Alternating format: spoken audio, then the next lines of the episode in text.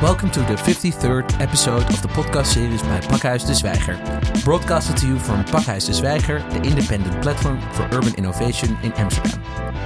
My name is Maurice Seleky, and our guests today are Leilani Farha, UN Special Rapporteur on the Right to Housing, and filmmaker Fredrik Gertten, director of the documentary Push. At this day of recording, Monday, November 25th, they will speak at the event Housing as a Human Right in Pakhuis de Zwijger. On Friday, November 29th, we will screen the IDFA documentary Push about gentrification and financialization of the housing market, in which director Fredrik Gertten follows Leilani Farha as she's traveling the globe in a role of special rapporteur. Welcome, Leilani. Thank you. Welcome, Fredrik.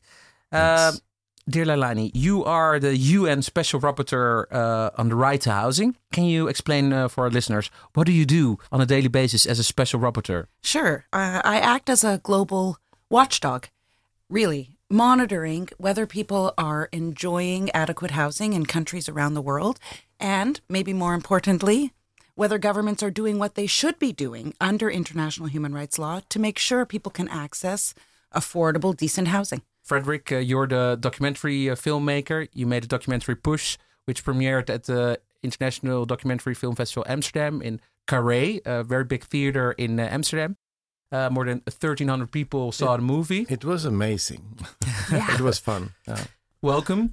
Uh, in your film, you follow Leilani in her quest to understand who's being pushed out of cities and why.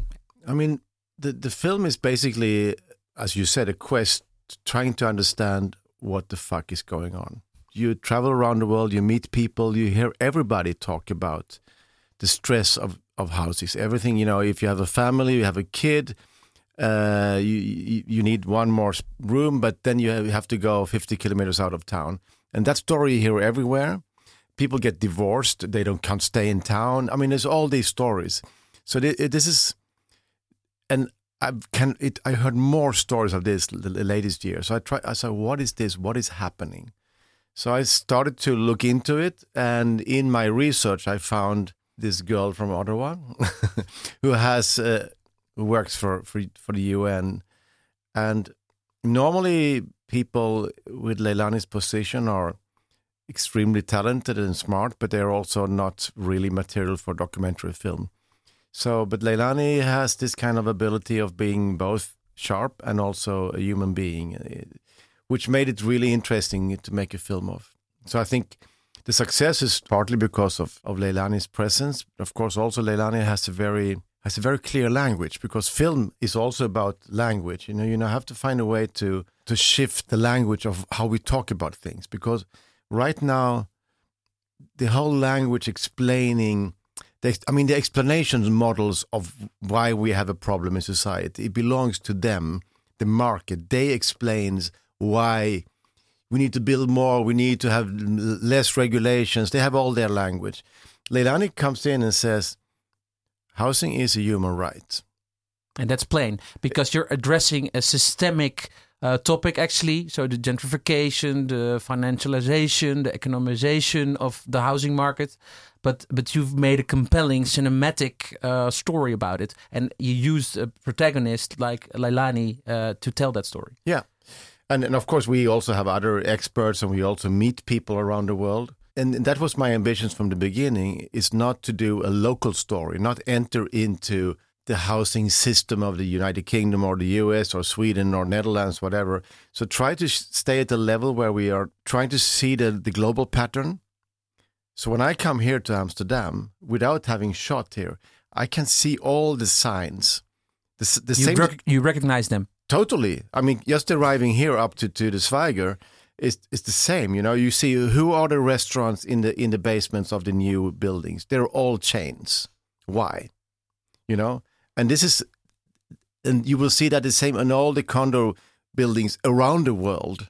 It could be Bangkok, it could be uh, Munich, or it could be Buenos Aires. Is to have the same pattern. There is a new model happening, and this new model is it looks like it's business as usual, but it's not. It's actually the game had changed a lot, and I think what we achieved with this film was kind of connecting the dots in a way. So even people who think they know everything leave the room with a, without being able to close their mouth. What's happening now is extreme. And it's something new that became after the, the financial crisis. You know, the biggest landlord on the planet right now is called an American hedge fund. It's a hedge fund. You know, they come from the finance, you know, the Wall Street guys. The Blackstones. The Blackstone. Blackstone didn't own a single depart- apartment in 2011. They're also active in Amsterdam, actually. So, but eight years later, they're the biggest landlord on the planet. You know, can you imagine the speed? You've had national companies over years that have been growing and building, and they build the strengths in the Netherlands or in Germany or in the UK. Suddenly, we have a global landlord, and Blackstone is not even the owners because it's always some kind of financial project, the so-called security, that is like handling this, and they're selling this high speed. You know, so the owners of your home might be, you know, whoever. It can be a pension fund from Korea. It can be uh, tax evasive money from wherever. It can be criminal money. It can be, it can be money smuggling refugees. You know, you, you have no idea.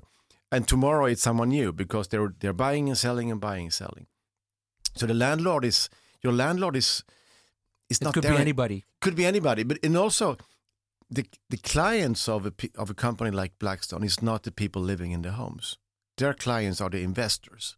Yeah. So it's a it's a it's a total shift of um, of our reality, and and so so I, I did a film, so we can talk about this. Saskia Sassen, very famous professor at uh, Columbia University, states that the problem is much deeper than gentrification alone.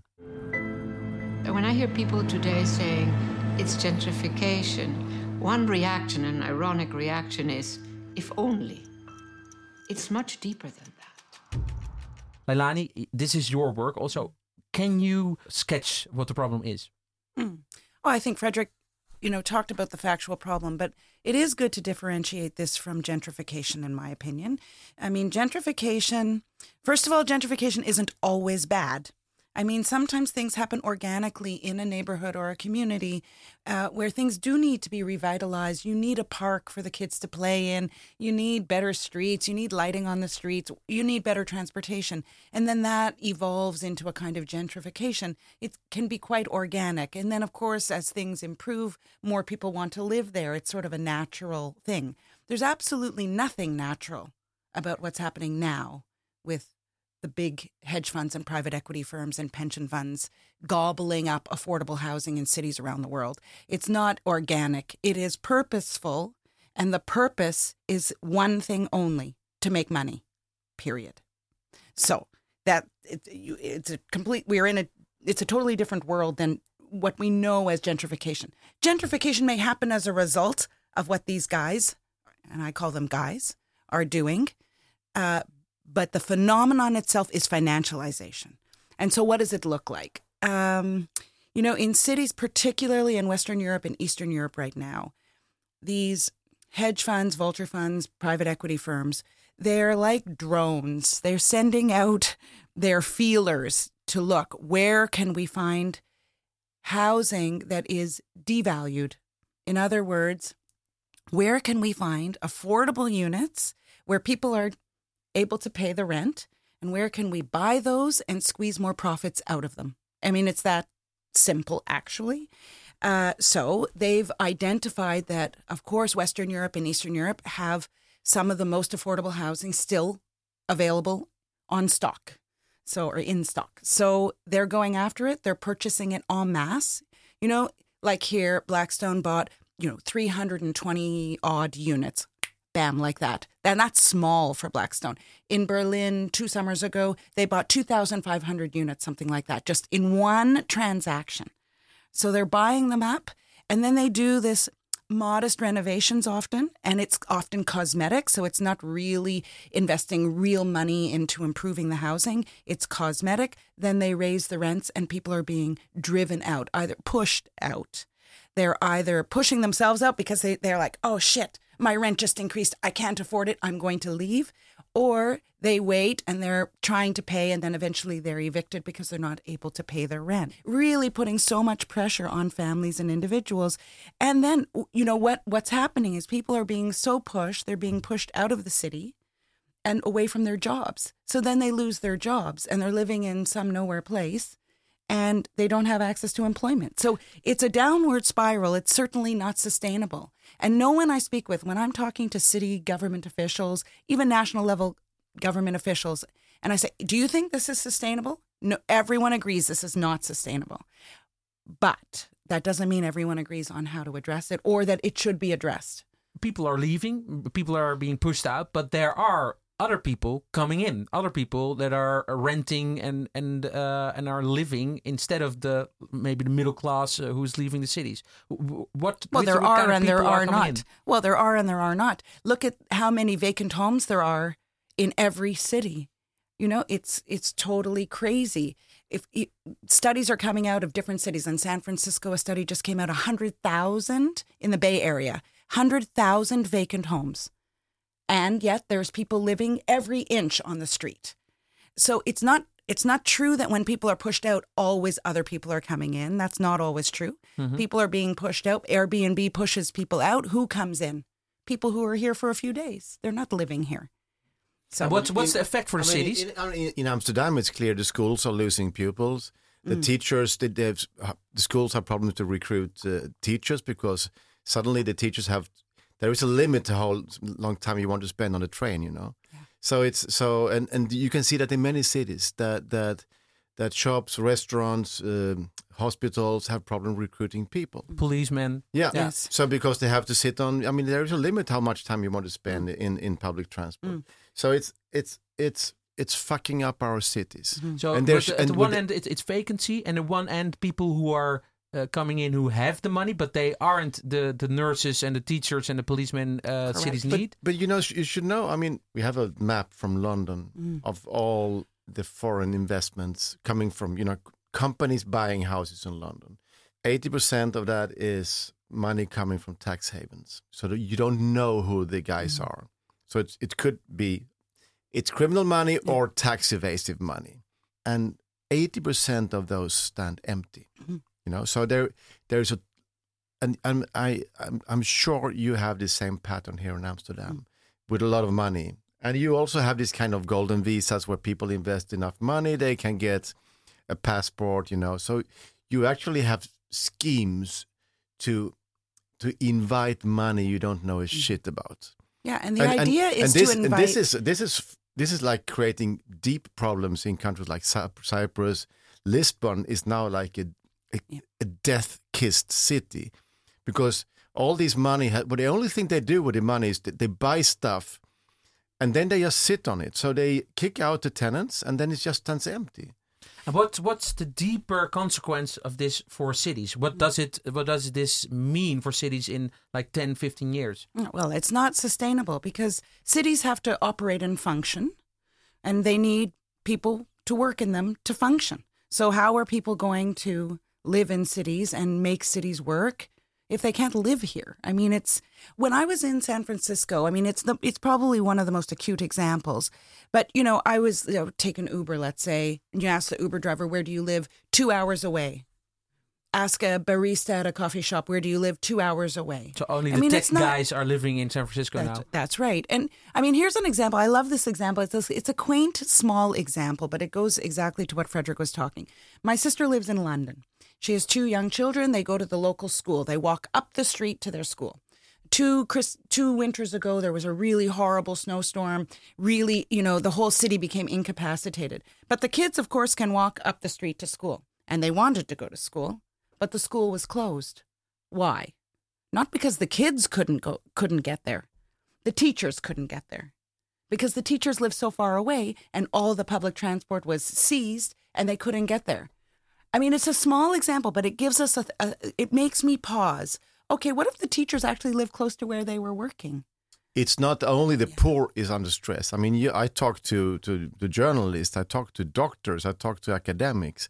You know, it's so it's everybody's yes. living under stress, and and of course we met some people in the Bay Area, where the average rent is four thousand six hundred dollars for a two bedroom, four thousand six hundred dollars a month, and and um, so of course some people can pay it, but then they work as crazy, and then they leave San Francisco after three four years because it's like it's you work too much mm. and you all everything you make you put into that mm. apartment And think which about is which is not even a fancy apartment remember exactly. it can be very Shoebox. It's, it's not value for money. Yeah. no no it can Yeah. be extremely shitty But think know. about what Fredrik said too. When we were walking here, what do we see? All this new development, and what's anchoring all the new development are these multinational corporations, restaurants, banks, etc. The chains. The chains. And so think about that as your future. So you so a city is made up of a series of multinational chains. Saskia Sassens calls it a sort of we're going to end up with a kind of monoculture. I've compared it to living in an airport where you have multinational next to multinational next to multinational shops that no one wants to go to that no one can afford except the elite. I mean, is that what is that the future of our cities? Is I that what we want more than cities? an elite can afford it but it's Mm. but the thing is that what we love with cities Mm. is the the culture of cities i mean where where every shop has a local sender you know or every restaurant has a local sender and his own colors his own taste where you can't you can't be replaced overnight the chains they can replace every employee in 24 minutes you know, 24 Mm, hours they can kick out the manager they can send somebody in and boom, boom, one boom. big spreadsheet. Yeah, Yeah, it's no, but uh, it's not a joke, you know. It's Yeah. So that's why it's i- if you go to to Starbucks, I mean, the manager and and every every part of the staff can be kicked out without within 24 hours. That's how it, it's operating. But the normal an old Amsterdam uh, guest house, you know, whatever, there is a tradition. There is somebody who knows the the customers, you know. All that is going down, and, and that's what we love with cities. So if we want to defend cities as we remember them, we have to stand up now. And is there is there one example of a city, uh, be, maybe Berlin, where people are standing up against this system and uh, and, and are successfully standing up? many cities now, not just, I mean, Berlin is maybe the best example or the one that we're going to often. But of course, there, so there's Berlin where people are taking to the streets and they've been successful in securing for themselves uh, rent freeze, for example. In Barcelona, they've been fighting very hard against the vulture funds and, and Blackstone in particular.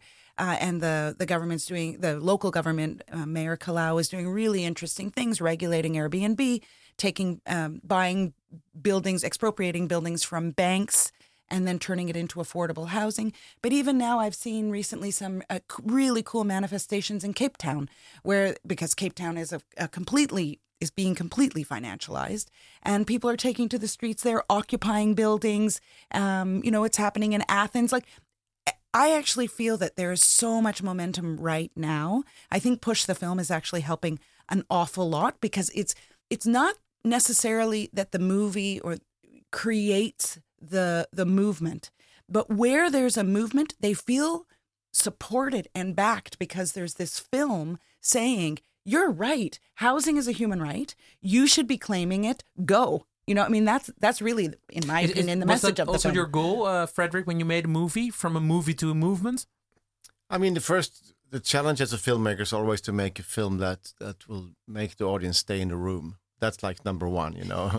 if it's boring, it doesn't matter, you know. So it's you have to make a film that works.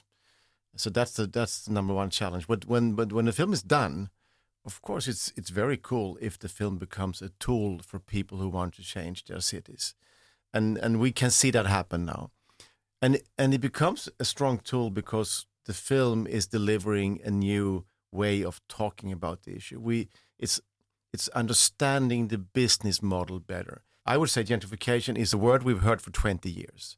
Nobody really knows what it means. It means like uh, uh, something gets fancier, and then with gentrification, you start to to point out, oh, that's a gentrifier. That's a hipster coffee shop. Oh, there's a yoga studio. That's a gen. So you, it's even creating a divide within the community. You know, because I, I like hipster coffee. You know, I you know I I I, I like yoga. You know, it's it's not about from that. Sweden. But you know, it's it's so we need as a community to see who are the enemies, who are the people coming in and destroying our cities.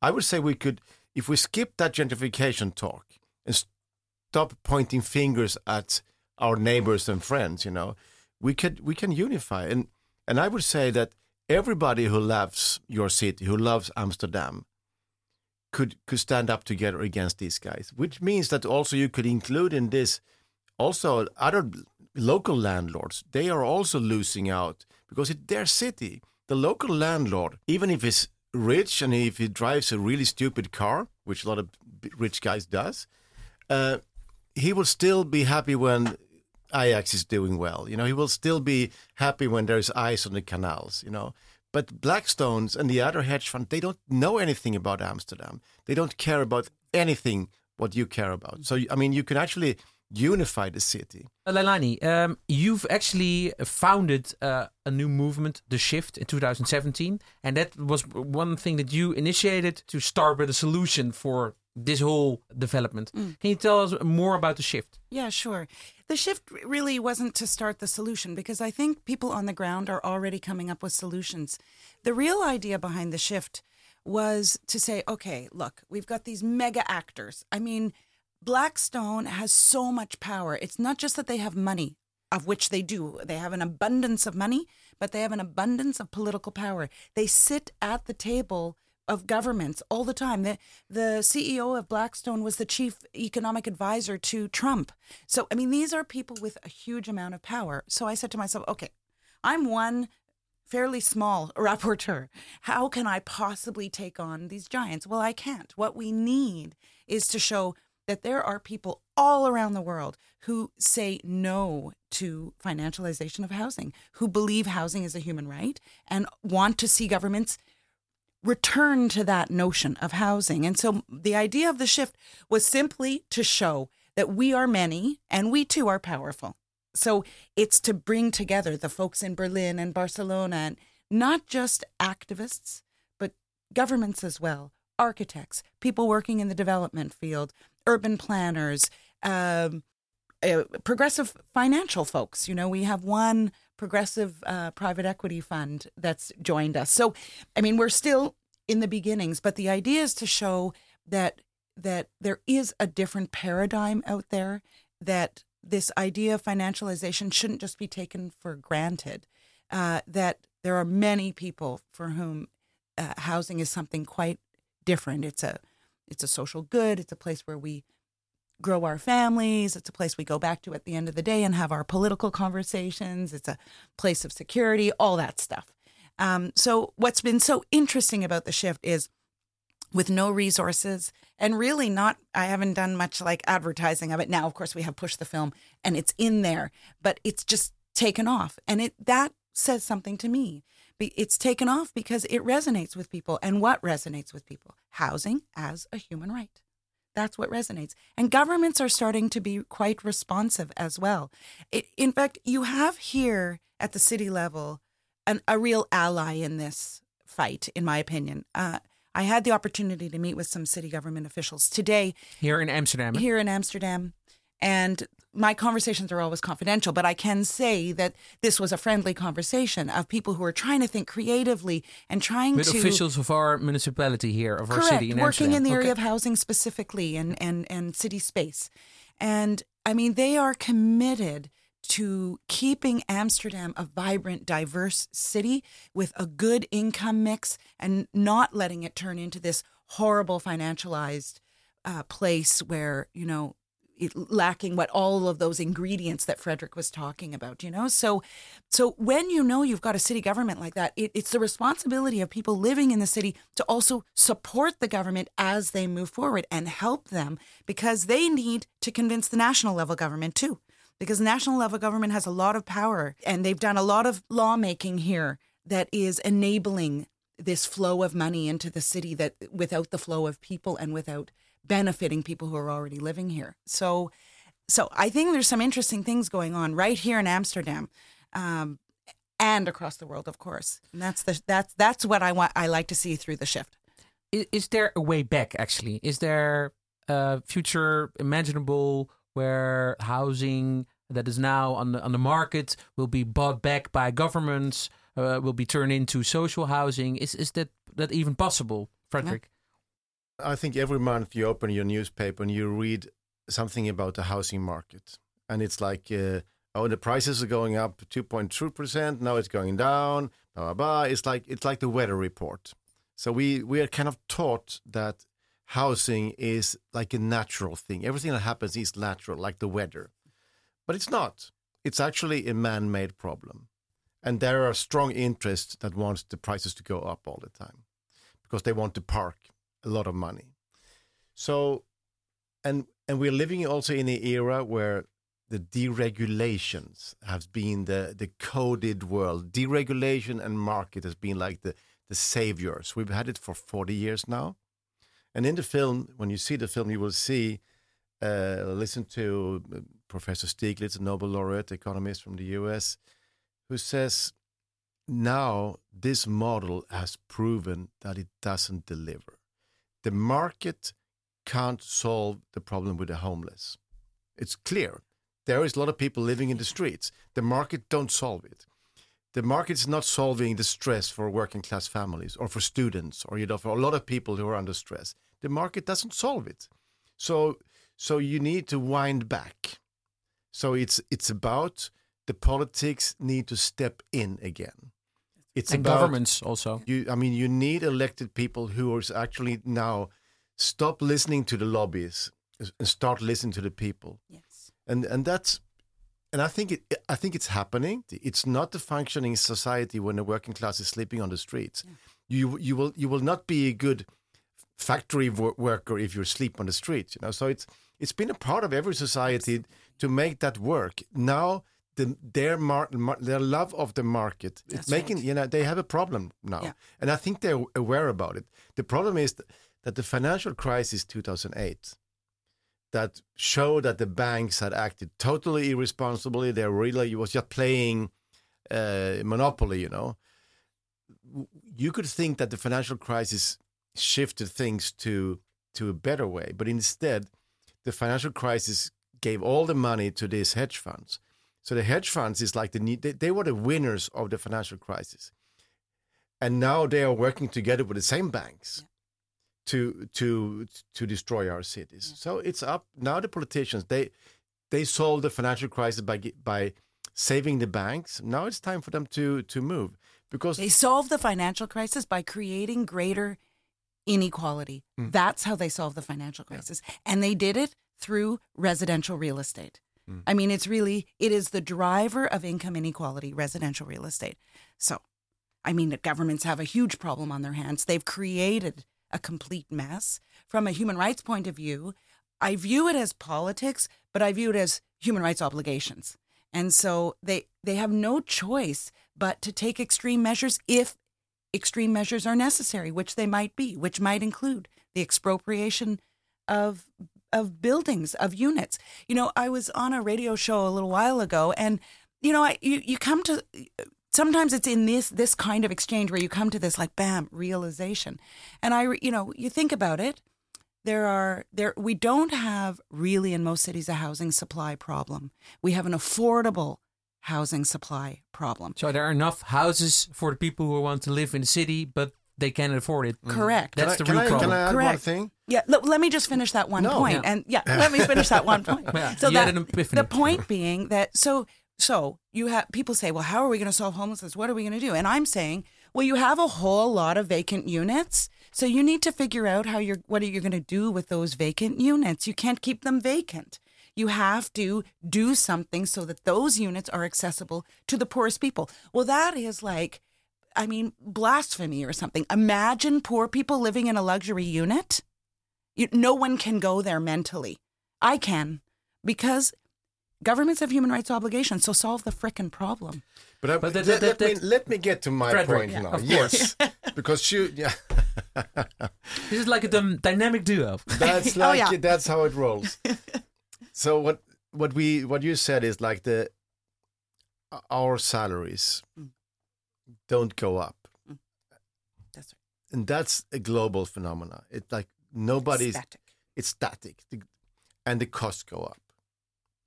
and that's creating a lot of stress. That's what I talked Mm. about here. Where is the most expensive place to live? Hong Kong.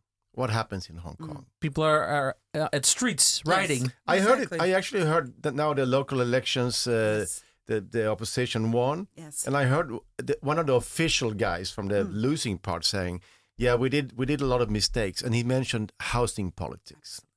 You said housing politics in Hong Kong is, you know, there's it, that's a reason that where people say no future, and when you see no future, you freak out.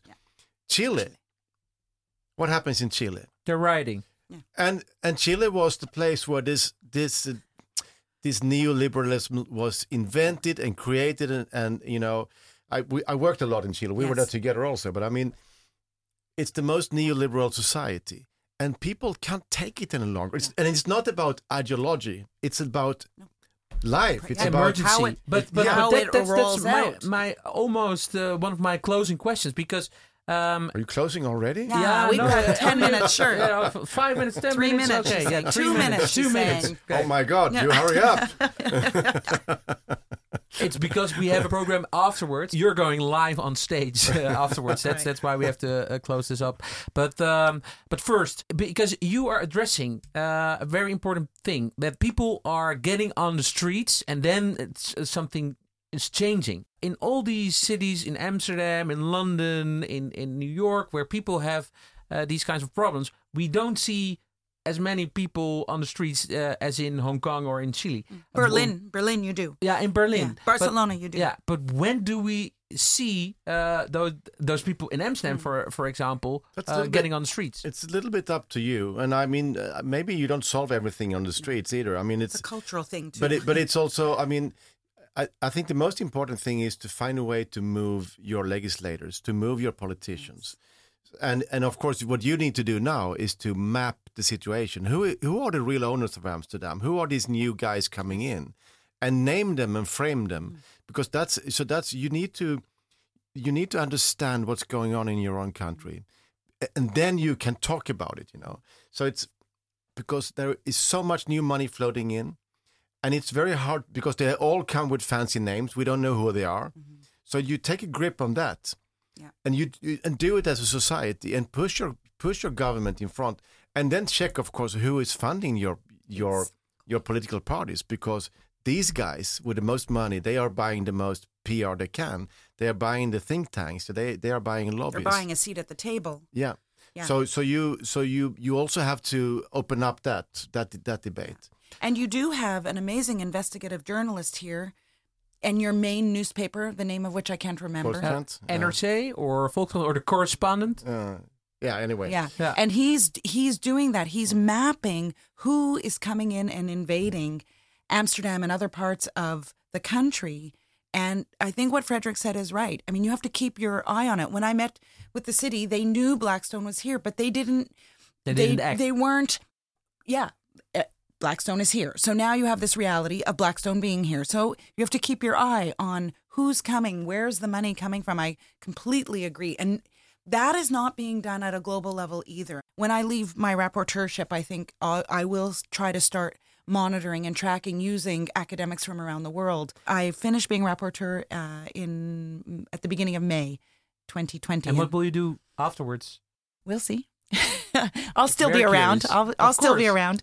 Yeah. Leilani, um, if for all the people who haven't seen Push yet, uh, what is the real reason that people have to see this film immediately? Ah. I, I- I do think everyone should see this film, particularly everyone living in cities around the world, which is a huge percentage of the population.